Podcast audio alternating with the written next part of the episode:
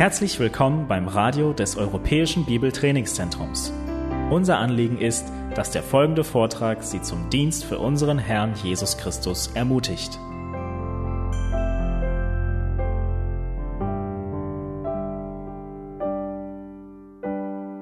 Ich lese euch am Anfang ein Vers aus 1. Timotheus 6, Vers 12. Und dort schreibt Paulus an Timotheus, ein geistliches Ziehkind, der ganz bekannte Vers, Kämpfe den guten Kampf des Glaubens, ergreife das ewige Leben, zu dem du berufen worden bist und bekannt hast das gute Bekenntnis vor vielen Zeugen. Kämpfe nicht nur den Kampf des Glaubens, sondern den guten Kampf des Glaubens. Und damit verbunden zu diesem Kampf ist auch das Thema Anfechtungen und Leiden.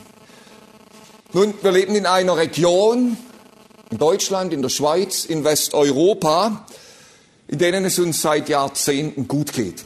Und es gab noch nie eine Generation vor uns in der Geschichte, der es äußerlich so gut ging wie wir. Dürfen wir nie vergessen bei allem Gejammer über Kürzungen in den letzten Jahren und so weiter. Keine Generation vor uns ist es äußerlich so gut gegangen. Und dieses Lebensgefühl über Jahrzehnte das prägt auch unser Verständnis von Nachfolge, ob wir das wahrhaben wollen oder ob wir das nicht wahrhaben wollen.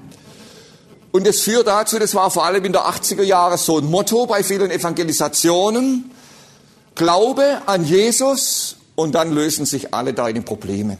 Also dann geht's dir gut, so wie es uns äußerlich gut geht. Da gibt's keine Schwierigkeiten mehr.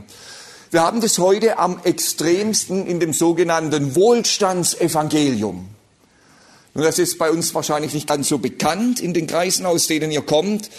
Aber Wohlstandevangelium, Gott möchte, dass es dir rundum gut geht. Wenn du richtig glaubst, und wir haben das gestern Abend gehört, die Theologie von Hiobs Freunden, wenn du richtig glaubst, dann geht es dir finanziell gut, dann hast du eine sichere Arbeitsstelle, dann lösen sich die Probleme in der Gemeinde und so weiter. Und dazu kommt die ganze Spaß- und Erlebnisgesellschaft, die sich in den letzten zwei Jahrzehnten herausgebildet hat. Also man möchte sich nicht mit einem mühsamen Leben zufrieden geben, sondern man wartet immer auf besondere Erlebnisse, auf den besonderen Kick, dass möglichst alles Spaß macht. Eben möglichst beschwingt dem Himmel entgegen. Wir sind alle geprägt vom Wellness-Boom und vom Wohlfühl-Boom die uns umgeben. Und da wünscht man sich manchmal auch als Nachfolger Jesu ein knitterfreies Seelenleben. Also ein Leben in der Nachfolge ohne Hochs, ohne Tiefs, äh, vor allem ohne längere Tiefs, sondern dass es uns immer gut geht, dass wir uns rundum wohl fühlen, beschwerdenfrei. Und wir vergessen völlig, dass mit der Nachfolge erst manche Probleme beginnen. Eben, Jesus löst alle deine Probleme. Es gibt Probleme, die beginnen erst mit der Nachfolge. Paulus seine Bekehrung. Was bekommt als erstes gesagt? Dass er ein großer Missionar wird und dass von ihm jede Woche in Idea Spektrum zu lesen ist. Er bekommt was ganz anderes gesagt. Es wird ihm gezeigt, wie viel er leiden wird um des Namen Jesu willen. Und damit wir das richtig sehen von der Bibel her. Das Wichtigste ist, dass wir durch die Errettung Frieden mit Gott haben die Gewissheit der Vergebung der Sünden, das neue Leben, was wir gerade gehört haben, dass uns die ganze Gerechtigkeit Christi zugerechnet wird.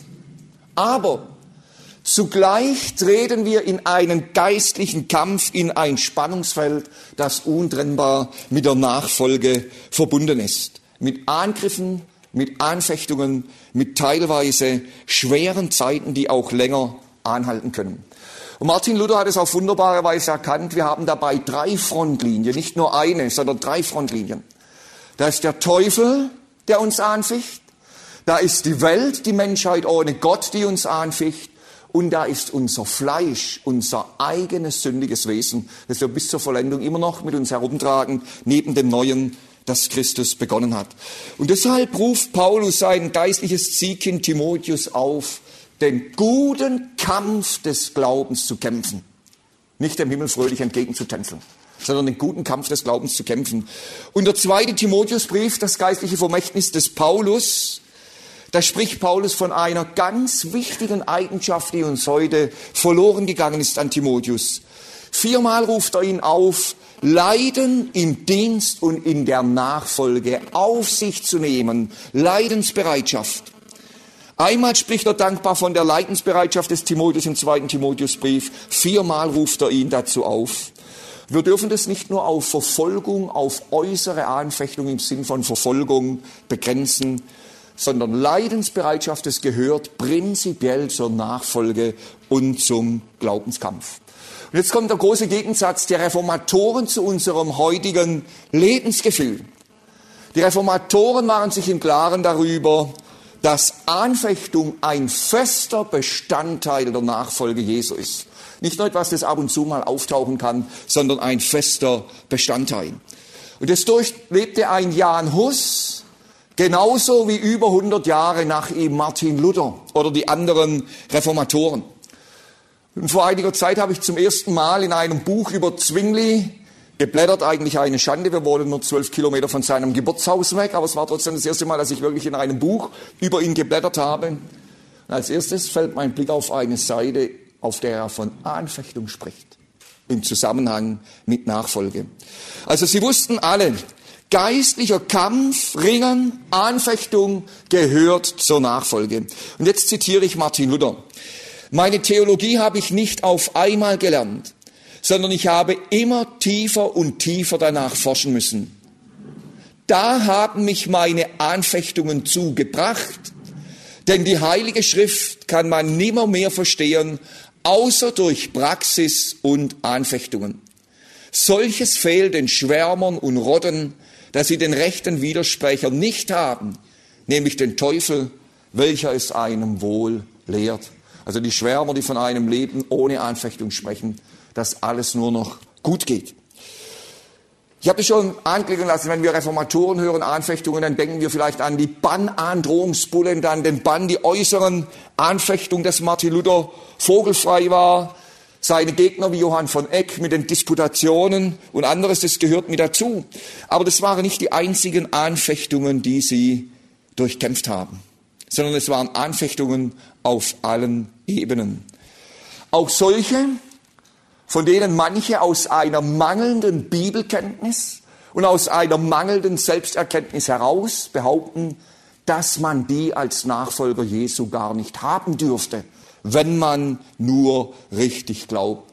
Hörte es mal von einem vor vielen Jahren, wenn du richtig glaubst, dann hast du keine Angst mehr. Völliger Unsinn von der Bibel. Das ist jetzt aber nicht unser Thema. Sondern solche Anfechtungen, wo so oft falsche Vorstellungen da sind, kannten die Reformatoren zu Genüge. Und weil Luther das alles selbst durchkämpft hat und weil sein Mittel das Wort Gottes war, auch in diesen Anfechtungen, deshalb ist es so hilfreich, was er geschrieben hat. Und das ist einfach so nüchtern und bodengeerdet entgegen jeder Schwärmerei. Eben wir werden bei Luther manches Hilfreiche für uns und die Nachfolge entdecken. Und wenn wir uns jetzt mit ihm konkret mit den verschiedenen Anfechtungen beschäftigen, wird uns auch das Bild von ihm korrigiert. Nicht der unerschütterliche Herkules, nicht ein frommer James Bond, über allen Schwierigkeiten stehen, dem Kaiser und der Kirche getrotzt, sondern ein standfester Mann, der aber immer wieder durch schwerste Anfechtungen ging. Bekanntester Satz vor ihm, Reichstag in Worms, hier stehe ich nun und kann nicht anders, Gott helfe mir. Viel weniger bekannt, dass er die Nacht zuvor zutiefst angefochten war und sogar am Tag vorher. Und deshalb erbat er sich noch einmal Bedenkzeit, weil er sich wirklich in Anfechtungen befunden hat. Jetzt der erste Bereich von Anfechtungen Luthers, nicht nur vor seiner Bekehrung, das sage ich jetzt ausdrücklich, sondern auch danach, wo wir von ihm lernen können, Luthers Anfechtung durch Schwermut. Das ist das große Feld in seinem Leben.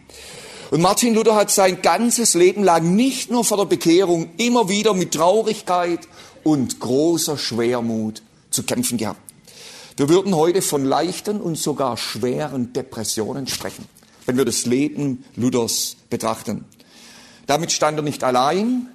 Wer den zweiten Korintherbrief mit offenen Augen liest und sich das nicht immer gleich zurechtlegt und deutet, wird feststellen, dass es Paulus wohl ganz ähnlich gegangen ist. Vor allem die ersten sieben Kapitel. Als junger Student und Magister der Rechtswissenschaft, 22 Jahre alt, hat er eine innere Krise erlebt, im Jurastudium damals, bevor er ins Kloster ging, lange vorher, hat auch noch nicht Frieden mit Gott gefunden. Eine innere Krise, die war mit großer Traurigkeit verbunden. Und es trieb ihn schon damals an, Gottes Wort zu studieren. Und dabei hat ihn wohl auch die Frage beschäftigt, Jurastudent, wie soll er als ein sündiger Mensch einmal Recht sprechen können in juristischen Fragen? In der Verantwortung vor dem lebendigen Gott. Und der Herr gebrauchte das schon in der Studienzeit, lange vor seiner Bekehrung, um Martin Luther ins Wort Gottes zu treten. Und von ihm stammt dann später das bekannte Zitat, Anfechtung lehrt aufs Wort merken. Das hat er selbst durchlebt. Und er bezieht sich hier auf seine eigene Bibelübersetzung, Jesaja 28, Vers 9. Daraus hat er dieses Zitat, 19, Entschuldigung, 28, 19 abgeleitet. Dann, äh, Jesaja 28, 19. 28, 19. Im Kloster hatte Martin Luther immer wieder mit großer Traurigkeit und Schwermut zu kämpfen. Wir haben das gestern Abend, heute Morgen gehört. Wir können das nicht von seinen geistlichen Anfechtungen trennen, auf die ich noch zu sprechen komme. Das hängt ja beides immer miteinander. Geistliche Anfechtung, Schwermut, Schwermut, geistliche Anfechtung oft zusammen. Als Luther 1521 auf die Wartburg gebracht wurde, Rückkehr von Worms, von dem äh, Reichstag, hatte er in den folgenden Wochen auf der Wartburg mit Schwermut oder Depressionen, wie wir heute sagen, zu kämpfen. Und das war ja nach seiner Bekehrung, die ist etwa 1518 gewesen, als er das fassen konnte. Der Gerechte wird aus Glauben leben. Er war viel allein. Er wollte dann auch mit der Übersetzung der Bibel beginnen. Und Luther sah hinter diesen Phasen immer wieder Anfechtungen, Schwermut, die er im Glauben zu durchstehen hatte. Und auch in späteren Jahren, vor allem dann ganz massiv nach 1527, äh, hatte Luther immer wieder solche Phasen von großer Schwermut gehabt, die er durchkämpft hat. Also mit Gottes Wort zu durchkämpfen. Und es war auf der Wartburg damals verbunden mit geistlichen Anfechtungen und mit körperlichen Anfechtungen. Also Schwermut, geistliche Anfechtungen, körperliche Anfechtungen. 1527, habt ihr schon erwähnt, war ein Anfechtungsjahr für Luther über Monate hinweg. Er konnte wochenlang keine Vorlesungen halten, nicht predigen und so weiter. Und es machte ihm dann auch zu schaffen, als er verheiratet war in der Zeit danach, der Tod seiner beiden Töchter Elisabeth und Magdalena. Und als Elisabeth als Säugling gestorben war, da war Luther selbst überrascht von der tiefen Trauer, die er empfunden hat. Und der Tod der zwölf oder damals 13-jährigen Magdalena schmerzte die Eltern tief. Aber in allem Schmerz, in der Schwermut, die damit verbunden war, hat Luther trotzdem Hoffnung gehabt. Und er ließ dann auf den Grabstein seiner älteren Tochter schreiben, das Kind schläft hier in der Erde als zu Tode geborene und wegen der Sünde verlorener Menschen der aber dank Christi Blut und Tod lebt, oder die aber dank Christi Blut und Tod lebt. Und da Luther selbst tiefe Schwermut immer wieder durchlebte, sind seine Aussagen zu diesem Thema so hilfreich. Ich zitiere ihn aus seinen Tischreden. In dieser Art der Anfechtung, also Schwermut und des Kampfes, ist die Verachtung die beste und leichteste Waffe, den Teufel zu besiegen.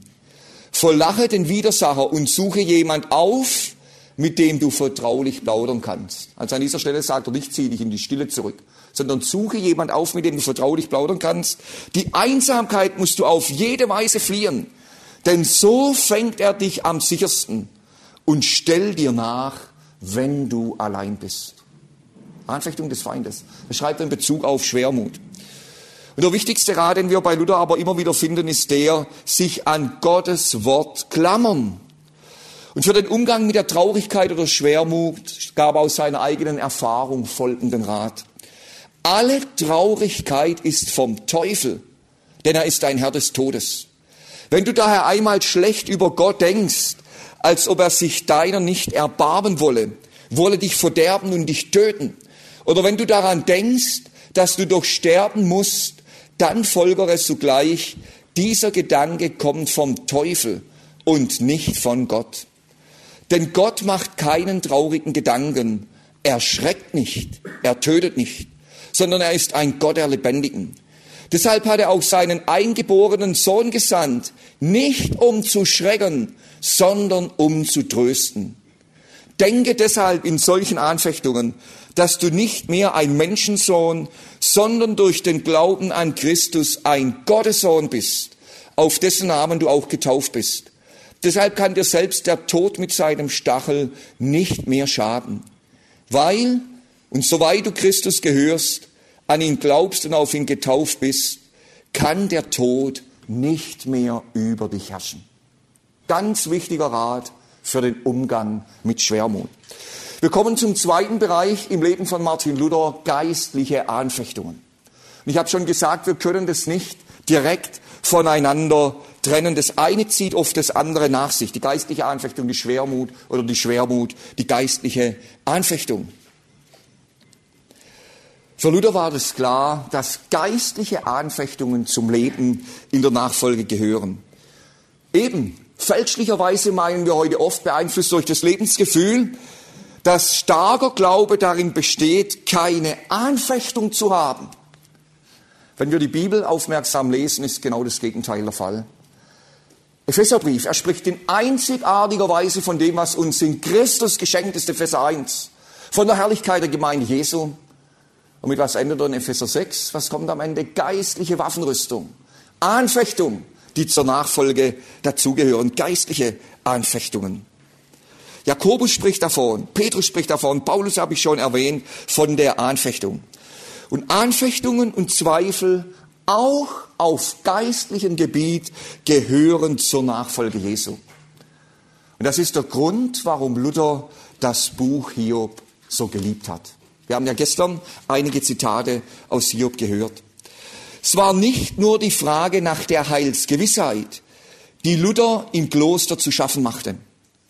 Als er damals im Kloster Augustin las, quälte ihn dann die Frage, bin ich überhaupt erwählt?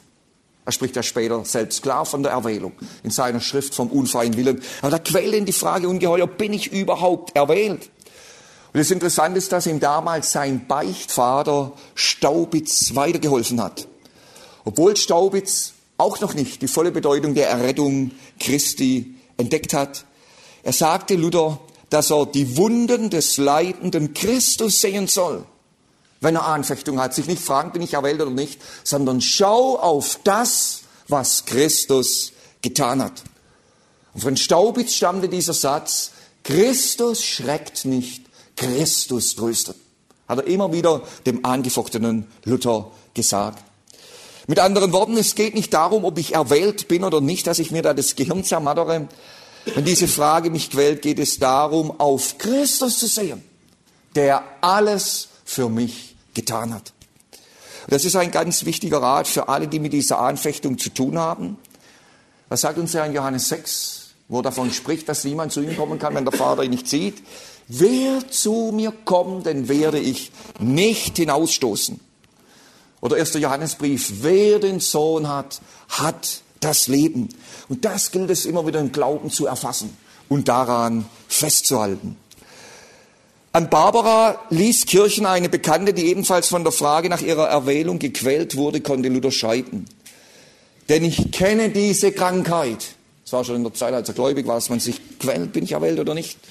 Ich kenne diese Krankheit gut und habe bis auf den ewigen Tod im Spital gelegen. Nun wollte ich über mein Gebet hinaus euch gerne raten und trösten. Erstens müsst ihr fest in eurem Herzen fassen, dass solche Gedanke gewiss des leidigen Teufels einblasen und feurige Pfeile sind. Solche sagt die Schrift. Darum ist es gewiss, dass so etwas nicht aus Gott, sondern vom Teufel kommt wenn man sich Gedanken macht, bin ich überhaupt erwählt. Der plagt ein Herz damit, auf dass der Mensch Gott Feind werde und verzweifeln solle, was ihm doch Gott im ersten Gebot alles hart verboten hat und will, dass man ihm vertraue, ihn lieben, loben soll, davon wir leben. Also Eingebungen des Teufels, dass man das durchschaut. 14. Dezember 1531 sprach Luther schon beim Frühstück über diese Frage. Mal interessanter Tagesablauf. Die Marburger Religionsgespräche begannen um 6 Uhr morgens schon. Die Diskussionen allerdings müssen wir sehen, die sind viel früher ins Bett gegangen wie wir. Der hat noch nicht das elektrische Licht gehabt. Luther sprach schon beim Frühstück. Wohl drüben im Augustinerkloster ist ja diese Stube, kann man anschauen, seinen Tisch reden. Studenten, die dort gewohnt haben, waren um ihn herum über diese Frage. Das ist die größte Anfechtung des Teufels, wenn er sagt, Gott hasst die Sünder. Du aber bist ein Sünder. Also hasst Gott auch dich. Diese Anfechtung bekommt der eine so, der andere so zu spüren. Wenn dir hier der Teufel Sodom oder andere Beispiele des Zorns vorhält, so halte du ihm dagegen Christus, den Sohn Gottes, der ins Fleisch gekommen ist.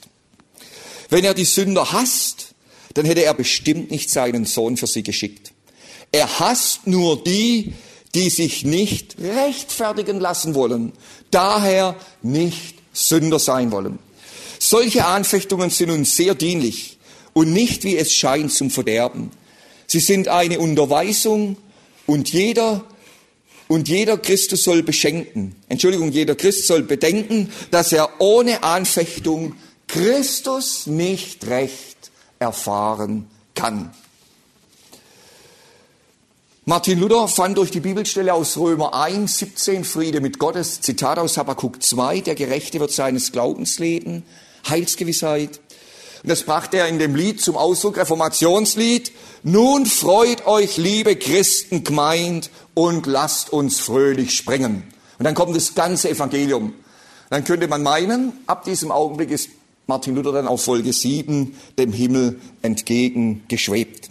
Nein, er erlebte immer wieder, Jahre danach, wie seine Sünden vor ihm standen, auch vergangene Sünden, vergebene Sünden, und wie er Zweifel hatte an seiner Errettung. 1527, das war wohl neun Jahre nach dieser Entdeckung, eben dieses Krisenjahr, das ich schon genannt habe, da war das ganz massiv bei Luther gewesen. Und manchmal waren diese Anfechtungen über sein Heil so massiv, dass es wirklich zu Brustenge und Herzschmerzen geführt hat. Angina pectoris. Also nicht nur irgendwie geistlicher Art, sondern wirklich hat ihn körperlich mitgenommen. Und er fand immer wieder neu Frieden, indem er sich an Gottes Wort geklammert hat und auf Christus sah. Und da war ihm auch das Abendmahl als Vergewisserung wichtig, dass das für ihn gilt, was Christus getan hat. Nun, wir leben in einer sehr gefühlsvollen Zeit, Wellness und so weiter, fühl dich gut. Wir meinen, dass immer unser Gefühl stimmen muss. Luther wusste, dass Anfechtungen nicht durch gute Gefühle, sondern durch ein sich klammern an Gottes Wort mit dem Blick auf Christus und sein vollbrachtes Werk überwunden werden. deshalb schrieb er in seiner deutschen Auslegung des Vaterunsers von 1519, Hierbei merke darauf, wie wir Christen reich sein und großen Vorrat an diesem Brot haben und so geübt und gelehrt sein sollten, dass wir das Wort Gottes täglich in allen Anfechtungen zur Hand bereiteten, uns selbst und andere Leute damit zu sterben, wie wir denn in den Briefen und Schriften der lieben heiligen Väter sehen, dass sie das getan haben. Kleine Anmerkung, das ist eine große Ermutigung, um Bibelverse zu lesen, lernen, auswendig zu lernen. Die dann, wenn die Anfechtung kommt, die man sich vor Auge halten kann. In seinen Tischreden schrieb er, nur die Anfechtung lehrt, was Christus ist. Ich habe oft erfahren, wie der Name Christu hilft. Davon soll mich, so Gott will, niemand wegtreiben. Diese Erfahrung macht mir die Schrift gewiss, dass der Name Jesu hilft. Und er macht ja auch darauf aufmerksam, dass Gott uns selbst den Trost durch sein Wort schenken muss. Nicht, dass es irgendein Patent gibt oder eine Methode, mit der wir manipulieren können, sondern Gott muss uns selbst den Trost durch sein Wort schenken. Das geht nicht von uns aus. Und vielleicht, jetzt eine Anmerkung von mir, oder möglicherweise deshalb lässt uns der Herr oft längere Zeit in Anfechtungen, dass es ganz deutlich wird, er ist es, der durch sein Wort tröstet und nicht wir, mit der frommen Methode und dann geht wieder alles gut. Und dann ist ja gut möglich, Man klammert sich an die Verheißungen in der Bibel und was ist das Ergebnis? Die Anfechtungen sind noch schlimmer wie zuvor. Die werden nicht besser, sondern schlimmer. Das kannte Luther. Und dazu hat er folgenden Rat. Wenn aber nach solcher Arznei festhalten an der Verheißungen auf Christus schauen, die Anfechtung heftiger zu werden beginnt, soll man nichts anderes tun, als bei dem oben gegebenen Rat bleiben, sich ans Wort Gottes zu klammern. Denn diese große Anfechtung ist ein gutes Zeichen, dass sie bald ein Ende nehmen werde und der Teufel nahezu überwunden ist. Nur dass er zuvor sein Höchstes versucht. Denn auch Pharao verfolgte die Kinder Israel nie heftiger als am Ende. Dazu sieht man auch in leiblicher Schwachheit. Wenn Arznei wirkt und dem Menschen hilft, dass, ihm wohl vorher am, dass sie ihn wohl vorher am allerkränkesten macht. Deshalb soll dieselbe Person hoffen und einen guten Trost haben. Also halte weiter fest am Wort, wenn die Anfechtung größer wird. Wenn die Krise kommt, kommt danach dann die Hilfe. 1521 in größten Anfechtungen hat er das auch für sich in Anspruch genommen, 1521. Wir kommen zum dritten Bereich in seinem Leben, Anfechtungen durch die Finsternis. Und da hatten wir auch so eine falsche Vorstellung, dass man meint, ein Gläubiger kann keine Anfechtungen mehr durch die Finsternis haben. Und wenn er Anfechtungen durch die Finsternis hat, dann mit Blaulicht in die Seelsorge, wie Alexander Seibel zu sagen pflegt. Also das kann doch nicht sein, Anfechtungen. Und dann kommt dazu noch oft, wenn ein Gläubiger Anfechtungen hat, okkult, Seelsorge, vorschnelle Diagnosen, die abgegeben werden, werden über angebliche okkulte Belastungen und so weiter. Was Christian Andresen heute Morgen sagte, vieles hört sich sehr gut an, aber es ist wirklich aufs Wort Gottes gegründet von dem, was uns die Bibel sagt. Und es führt dann dazu, dass der entsprechende nur noch in größere Anfechtungen gestürzt wird. Wenn es eben nicht weggeht und hilft, bin ich dann so schlimm belastet oder am Ende noch besessen, dann können ja den unmöglichsten Gedanken kommen. Wenn dann so eine falsche Okkultseelsorge geübt wird, angeblich noch mit Sünden der Väter oder Großväter oder sonstigen Dingen, die da sein könnten. Epheser 6, geistliche Waffenrüstung. Wir stehen als Nachfolger Jesu in einem Kampf. Mit wem? Nicht mit Fleisch und Blut, mit den Mächten der Finsternis. Der Realität sind wir uns heute oft auch nicht bewusst. Und die Finsternis greift an. Es kann bis ins Körperliche hineingehen. Aber die Bibel zeigt uns auch die Art und Weise, wie wir damit umgehen sollen. Okkulte Sünden gilt es in der Seelsorge zu bekennen und die Vergebung in Anspruch zu nehmen, sich darunter zu beugen, Buße darunter zu tun. Aber der Sieg über den Kampf mit der Finsternis besteht nicht in einem geräuschvollen Gebieten. Je lauter, umso vollmächtiger denkt man dann. Oder einer kraftvollen Seelsorge, was man immer auch darunter verstehen mag, unter einer kraftvollen Seelsorge. Er besteht auch nicht in der sogenannten geistlichen Kampfführung, wo man dann Dämonen meint, herumkommandieren zu können in Gebetsprozessionen, dass wir jetzt gemeinsam heute Mittag beten, durch Wittenberg ziehen und den Geist der Bibelkritik über der EKD brechen wollen oder sonst irgendwas. Das hat nichts mit Seelsorge zu tun, nach dem biblischen Sinn, das ist Unsinn. In diesem Kampf können wir nur mit der geistlichen Waffenrüstung bestehen. Johannes 8, Vers 32, die Wahrheit wird euch frei machen. Die Wahrheit. Und nicht geräuschvolles Power und sonst irgendetwas.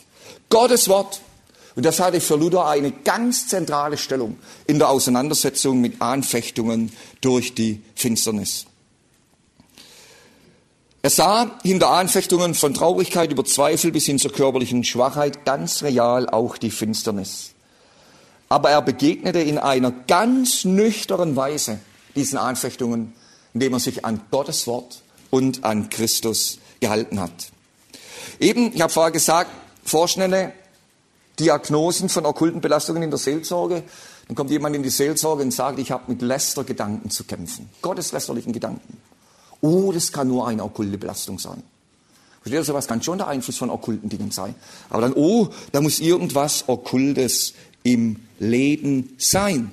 Natürlich gibt es Bindungen durch die Finsternis, es gibt auch einen Schwarmgeist. Aber jetzt nehmen wir die Bibel.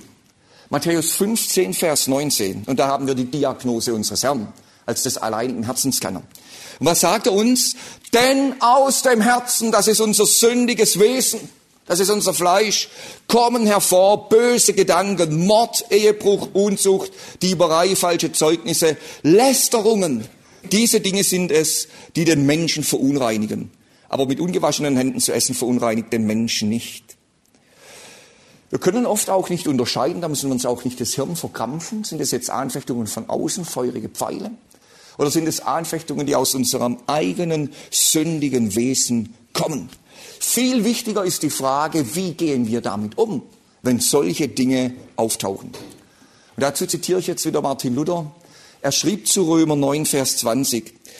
Es ist ja keine Sünde, wenn jemand fromm in Ehrfurcht und Demut Gott fragen würde, warum machst du mich so? Ja, selbst wenn er unter dem übermächtig werdenden Druck der Anfechtung Gott lästerte, so würde er deshalb nicht verloren gehen. Denn unser Gott ist nicht ein Gott der Ungeduld und der Grausamkeit, auch gegen die Gottlosen nicht. Das sage ich denen zum Trost, die beständig von Gottes lästerlichen Gedanken heimgesucht werden und sich gar zu sehr ängstigen. Denn da solche Lästerungen den Menschen gegen ihren Willen vom Teufel gewaltsam abgepresst sind, werden sie dereinst in Gottes Ohren angenehmer klingen, als selbst das Halleluja oder irgendein jubelnder Lobgesang. Denn je grässlicher und abstoßender eine Lästerung ist, desto angenehmer ist sie Gott Vorausgesetzt, jetzt kommen die Vorzeichen, das Herz fühlt, dass es sie gar nicht will. Denn dann kannst du sie ja nicht von Herz, dann kamen sie ja nicht von Herzen und entsprangen auch nicht seiner Wahl. Wenn der Mensch aber heftig erschrickt und sich darüber entsetzt, dass er sie begangen hat, so ist das ein Zeichen dafür, dass er sie in seinem Herzen nicht gewollt hat und an ihr unschuldig ist. Denn dieses Entsetzen über das Böse ist das sichtbare Zeichen für ein gutes Herz. Damit meint er das neue Leben. Das Heilmittel für diese Menschen liegt deshalb darin, sich um diese Art von Gedanken gar nicht weiter zu kümmern. Das ist der Trick des Teufels. Drehen wir uns nur noch um die Gedanken, wir wollen die selber bekämpfen und dann wird es immer schlimmer. Gar nicht weiter zu kümmern. Ich gehöre Christus. Und das darf mir deshalb nichts mehr anhaben. Da sehen wir, wie hilfreich dieser nüchterne Rat von Luther für das tägliche Leben in der Nachfolge ist. Im Gegensatz zu einer fragwürdigen Okkultseelsorge, wo dann vorschnelle Diagnosen oft abgegeben werden.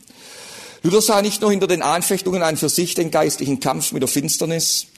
1521, ich habe schon erwähnt, Wartburg, versteckt, fast kein Kontakt mehr mit Menschen, außer denen, die ihm das Essen gebracht haben auf der Burg oder wenn er mal im Hof war und so weiter. Und in dieser Zeit berichtet Luther auch von sexuellen Anfechtungen, die er dort auf der Wartburg bekommen hat. Er wollte dann mit der Bibelübersetzung beginnen und es war noch bevor die Bibel übersetzt hat. Nachts hatte er mit Einschüchterungen der Finsternis zu tun. Manche Biografen versuchen das abzuwehren. Natürlich war er auch geprägt vom Aberglaube des Mittelalters, Luther, vom Denken her, aber manche versuchen das in falscher Weise abzuwehren. Beispielsweise der Kirchengeschichtler Martin Brecht, der eine ausführliche, dreibändige, hervorragende Biografie über Luther geschrieben hat, aus der man sehr viel Hilfreiches entnehmen kann. Aber jetzt, was Luther an Anfechtungen und Finsternis, Einschüchterungen erlebt hat, das versucht er auf die nächtliche, unge äh, ungewohnte Geräusche der Burg zurückzuführen, weil jetzt zum ersten Mal auf einer Burg war. Es war viel zu real, das kann nicht sein. Die Haselnüsse, die sich bei ihm im Raum befanden, flogen an die Balken und gegen sein Bett nachts. Luther achtete nicht darauf. Und kaum war er eingeschlafen, polterte es an der Treppe, war ja so ein Treppenaufgang vor seiner Kammer, wie wenn man Fässer hinunterwerfen würde. Luther ging hin und sah, dass das Treppenhaus leer war und wie immer abgesperrt war, dass dort niemand war, wo diese Fässer gepoltert haben. Jetzt weiß ich nicht, wie wir mit solchen Anfechtungen umgehen würden. Luther schrie nicht, wie manche dann fälschlicherweise meinen, dass man lautstark der Finsternis begegnen muss und so weiter. Ich zitiere jetzt, was er geschrieben hat. Da sprach ich, bist du es, so sei es. Und befahl mich dem Herrn Christus, von dem geschrieben steht, du hast alles unter seine Füße getan, wie Psalm 8, Vers 7 sagte, und legte mich wieder nieder ins Bett. So ist du damit umgegangen. Du bist es, der Feind, so sei es. Ich befehle mich Christus an, dem alles unter die Füße getan ist. Und das sind die Worte von einer, nicht von einer furchtlosen Person, ganz wichtig. Nicht von einem Mann, der nichts erschüttern konnte. Ich habe ja gesagt, wie er immer wieder mit Ängste und Schwermut zu tun hatte.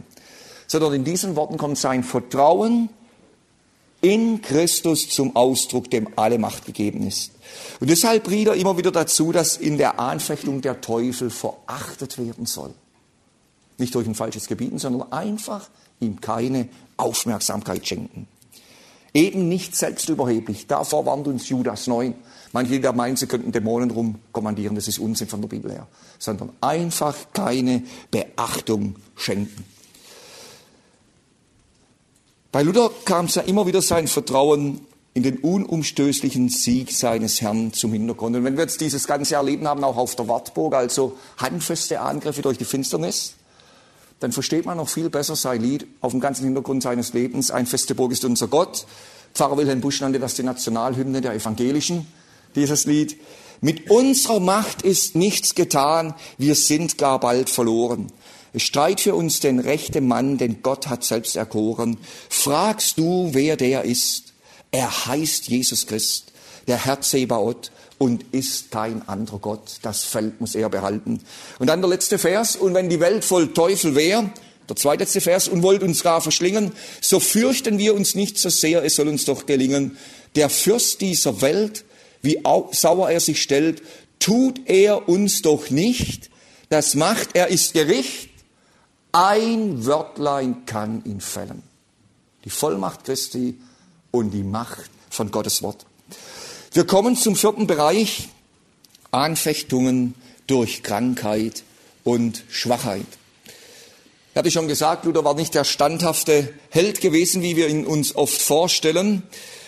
Neben den schon erwähnten Anfechtungen hatte er viel mit gesundheitlichen Problemen zu tun. Bis 1520 hört man von ihm wenig über gesundheitliche Probleme. Ich füge an, also 1518 zum ersten Mal nach Augsburg reiste, zum Reichstag, also noch vor Worms, drei Jahre zuvor, da dachte Luther schon unterwegs, dass er sterben würde. Das war, halt, da hat er Fieber gehabt, war er dann gewesen. Bis 1520, Luther damals 37, wenig gesundheitliche Probleme. Als er dann 21 auf den Weg nach Worms war, diesem entscheidenden Reichstag, hatte er Fieber bekommen, wurde in Eisenach behandelt. Und als er dann auf die Wartburg bei der Rückreise gebracht wurde, hatte er zum ersten Mal massive gesundheitliche Probleme. Der gleichen Zeit Schwermut, direkte Anfeindungen durch die Finsternis. Seine Schwachheit und Krankheit machten ihm auch später manchmal während Wochen und sogar Monate zu schaffen und hat Luther für ganze Wochen lahmgelegt. Und dann fragt man sich umso mehr, wie er das alles geschafft hat wenn man sieht, was er allein geschrieben hat, was er gepredigt hat, aber als über Wochen lahmgelegt. Dazu gehörten Angina pectoris, habe ich schon genannt, Brustenge, Herzschmerzen, Blasen und Nierensteine, ohne unsere ganzen Möglichkeiten, starke und schmerzhafte Verdauungsstörungen mit Darmblutungen, Tinnitus, Ohrensausen, man vermutet Gehörstürze, Schwindel und Ohnmachtsanfälle. Und er hatte körperlich auch Wunden, Abszesse, andere Dinge, die nicht heilen wollten. Und an verschiedenen Stellen ganz massive Schlafstörungen. Ab 1527 waren diese Beschwerden, also die letzten 19 Jahre seines Lebens, immer wieder ganz massiv vorhanden gewesen. Ein Teil dieser Krankheit und Schwachheit steht sicher im Zusammenhang mit der enormen Belastung, den geistlichen Kämpfen, die er zu durchstehen hatte. Ich habe schon gesagt, umso erstaunlicher, was er bewirkt hat. Wenn man das Leben Luthers betrachtet, genauso wie natürlich das Leben des Paulus, dann versteht man 2. Korinther 4 noch viel besser, dass wir den Schatz des neuen Lebens in einem irdenen Gefäß haben. Und das irdene Gefäß ist immer das zerbrechliche Gefäß in der Bibel. Nicht das steinerne, nicht das kupferne, nicht das hölzerne, sondern das irdene, zerbrechliche Gefäß. Den Aufenthalt auf der Wartburg habe ich erwähnt. Mangelnde Bewegung. Er war in dieser Kammer, wo er gelebt hatte, musste versteckt sein. Und er hatte große Schmerzen und Beschwerde dadurch, die mit einem blutenden Stuhlgang verbunden waren auf dieser Zeit auf der Wartburg. Eben wir kennen Luther handfest, wortstark, dass er auch kräftig austeilen konnte. Man muss nicht alle Zitate von ihm unbedingt wiederholen, die er gesprochen hat. Und trotzdem haben ihn die ganzen geistlichen Auseinandersetzungen körperlich und seelisch zu schaffen gemacht. Oft mit einem Unwohlsein verbunden. Ende 30 haben dann die Kreislaufbeschwerden, die Ohnmacht zugenommen. 1527 dachte er, dass es vorbei sei mit seinem Leben, das er abgeschlossen hat. Es ging dann ja noch fast 20 Jahre weiter, 19 Jahre weiter sein Leben. 22. April 1527 musste er seine Predigt wegen einem Schwindelanfall abbrechen. Im Sommer des Jahres Schwindel, Ohnmachtsanfälle, mehrmals. Und dazu kam das Ohrensausen, das so stark war, dass Luther meinte, das erleben müsste. Ich bin vor einiger Tage durch eine Person auf ein Zitat von ihm gestoßen, wo beschreibt, dass er am Boden liegt, dass nur noch die Ohren sausen, er kann nicht mehr lesen, er kann nicht mehr schreiben, er kann gar nichts mehr tun. Und in dieser Zeit gab er einer Frau, die eine Fehlgeburt hatte, den seelsorgerlichen Rat, diese Krankheit, und damit meinte er der innere Schmerz, der damit verbunden war, mit Pflastern der Schrift und des Wortes Gottes zu behandeln. Und er war zeitweise so schwach, ich habe es gesagt, nicht mal mehr lesen oder schreiben.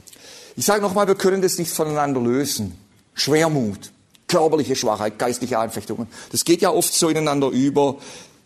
Krankheit, die damit zusammenhängt. Auch der Widerstand gegen das Evangelium hat seinem Gesundheitszustand zugesetzt. Er hat immer wieder Besserung erlebt, aber die Schwachheit, ich habe gesagt, April 1527 hielt an bis in den November 1527. Das waren dann seit seiner Osterpredigt sieben Monate gewesen, wo das anhielt und es ging weiter im ersten Halbjahr 1528, dass es wieder gekommen ist. Eben in diesem Jahr berichtet er wieder über Glaubensanfechtungen, die ihm heimgesucht haben, die ihn gesundheitlich nieder, sich niedergeschlagen haben. 1529 musste er in seinen Vorlesungen und Predigten wieder wochenlang pausieren, weil er von Ohrensausen, Schwindeln wieder heimgesucht wurde. Und es bleibt jetzt müßig darüber zu spekulieren, war das Erschöpfung oder war es direkte Anfechtung. Nach 1533 bekam Luther Probleme mit seinen Blasen und Nierensteinen, die sich natürlich damals auf den ganzen Körper auswirkten. Und Ende 40 fühlte er sich altersschwach. Er hatte immer wieder mit Durchfall zu tun. Und dazu kamen fast unerträgliche Ischiasschmerzen, die Luther gehabt hat. Ich möchte sagen, es gibt auch das andere. Georg Müller hat in den jungen Jahren, Mitte der 30er Jahre, enorme gesundheitliche Probleme, ging als in größter Schwachheit zum Predigen mit Magenbluten und anderen Dingen. Und ab 70 begann er mit seinen Weltreisen. Und er hat gesagt, in den Jahren ab 70 ist ihm besser gegangen wie in allen Jahren zuvor, die er gehabt hat. Aber bei Luther ist es schon sehr interessant. Im Februar 1537 wurde in Schmalkalden der wichtige Bundestag von Kurfürst Johann und Landgraf Philipp einberufen. Und schon zu Beginn hatte Luther durch den Abgang eines Harnsteins Blutungen. Und dazu kamen heftige Schmerzen, Fehlbehandlung der Ärzte, die zu anhaltendem Durchfall geführt hat, neben den Schmerzen mit dem Harnstein. Und einige, eine gute Woche später trat eine Harnverhaltung ein. Also Luther konnte kein Wasser mehr lassen und es gab kein Hilfsmittel mehr dagegen. Nach einigen Tagen kam er in den kritischen Zustand und er hatte solche Schmerzen, dass er meinte, er würde den Verstand verlieren. Man hat eigentlich mit Luthers Tod gerechnet, dass der kommen würde. Es kam Erbrechen dazu. Und dann hat man Luther auf einen Wagen gelegt und hat ihn ein bisschen gepolstert ein Holzwagen mit Stroh oder etwas gepolstert, um ihn Richtung Heimat zu bringen, weil es ja so aussah, er könnte sterben. Und die ganzen Erschütterungen auf dem Weg, die für Luther äußerst qualvoll waren, es war ja so schon äußerst qualvoll, führten dazu, dass sich in der Nacht der Harnstein löste und Luther dadurch das Leben gerettet wurde. Und obwohl das Schlimmste dann vorbei war, ging die Krise noch weiter, zwei Wochen später traf er schwach und elend hier in Wittenberg ein. Und weitere Steine gingen ab und Luther begann sich langsam zu erholen. Und auch in der Zeit danach hat er immer wieder Schmerzen, elende Zustände durch dieses Steinleiden gehabt. Dazu kamen in den nächsten Jahren Probleme, ich habe das schon erwähnt, mit einem Abszess, der nicht teilen wollte, Kreislaufstörungen, wieder Ohnmachtsanfällungen. eine anhaltende Eiterung nach einer Mittelohrentzündung, Kopfweh und anderes. Und deshalb schon Jahre vor seinem Tod fühlte Luther sich altersschwach. Im Gegensatz zu manchen Schwärmern seiner Zeit nahm er ärztliche Hilfe in Anspruch und Arznei, ganz wichtig, auch wenn nach dem Kenntnis der damaligen Zeit manchmal Fehlbehandlungen mit verbunden waren. Aber er nahm das in Anspruch. Aber das Wichtigste war ihm Gottes Wort und das Gebet. Und Luther sah in der Krankheit prinzipiell auch eine Anfechtung des Teufels, ohne das jetzt in schwärmerischer Weise loswerden zu wollen. Er sah sich auf einer Ebene mit Paulus, der von einem Dämon geschlagen wurde. 2. Korinther 12. Und prinzipiell sah er Krankheit als eine Plage, mit der der Teufel die Menschen plagt. Ich zitiere ihn. Er, der Teufel, kann die Krankheit und ihre Ursachen sofort und leicht ändern. Aus Hitze macht er Kälte und Gutes verwandelt er in Böses. Darum muss eine höhere Arznei sein, nämlich der Glaube und das Gebet, wie es im Psalm 31, Vers 16 heißt. Mein Schicksal steht in deinen Händen. Und diese Stelle habe ich jetzt in dieser Krankheit gelernt und will den Psalm korrigieren. Damit meint er seine Bibelübersetzung. Also er hat gemerkt, was das bedeutet.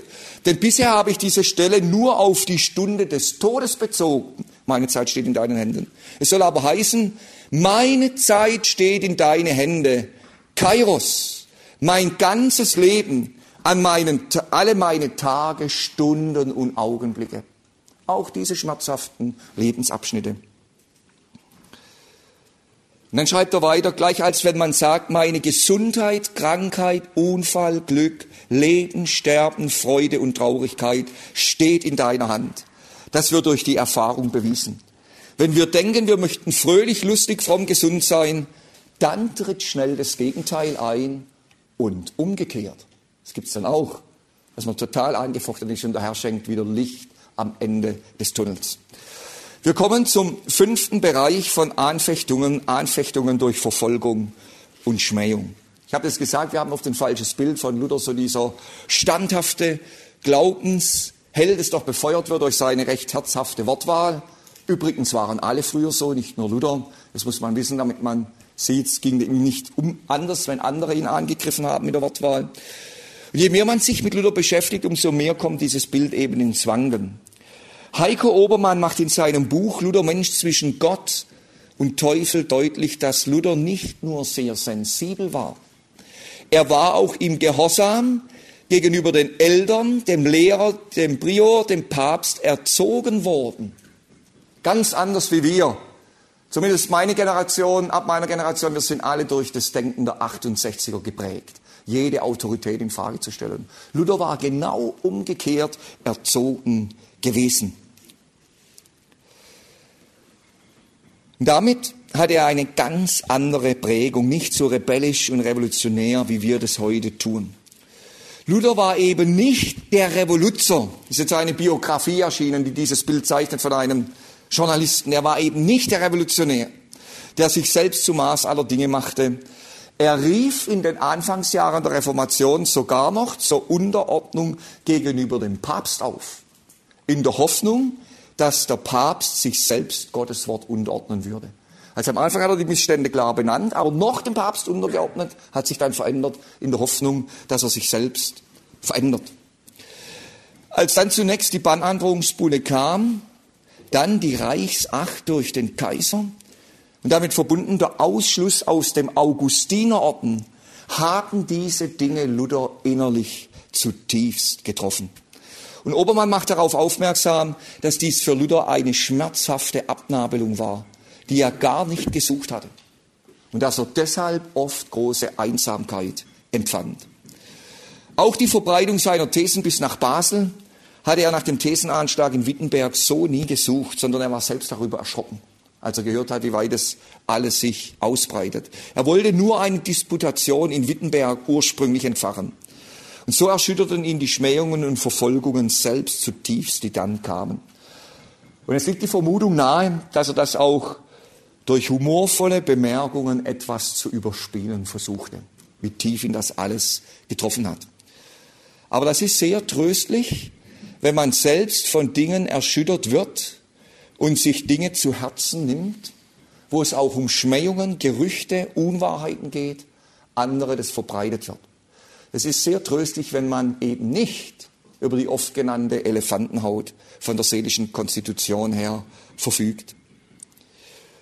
Obwohl Luther sehr deutlich gegen den Papst und seine Gegner reden konnte, sah er im Papst und in den Gegnern zugleich eine Züchtigung Gottes, die ihn in der Abhängigkeit von Christus halten sollte. Und aufgrund seiner Bibelkenntnis und seiner Wegführungen war es für Luther klar, dass Verfolgungen und Schmähungen um Christi willen zur Nachfolge und zur Verkündigung des Evangeliums gehören. Und da sind wir ja heute völlig anders geprägt. Denken wir noch einmal, Vermächtnis des Paulus, zweiten Timotheusbrief an seinen Ziehsohn Timotheus. Und er ruft ihn immer wieder auf, sei bereit mitzuleiten für das Evangelium.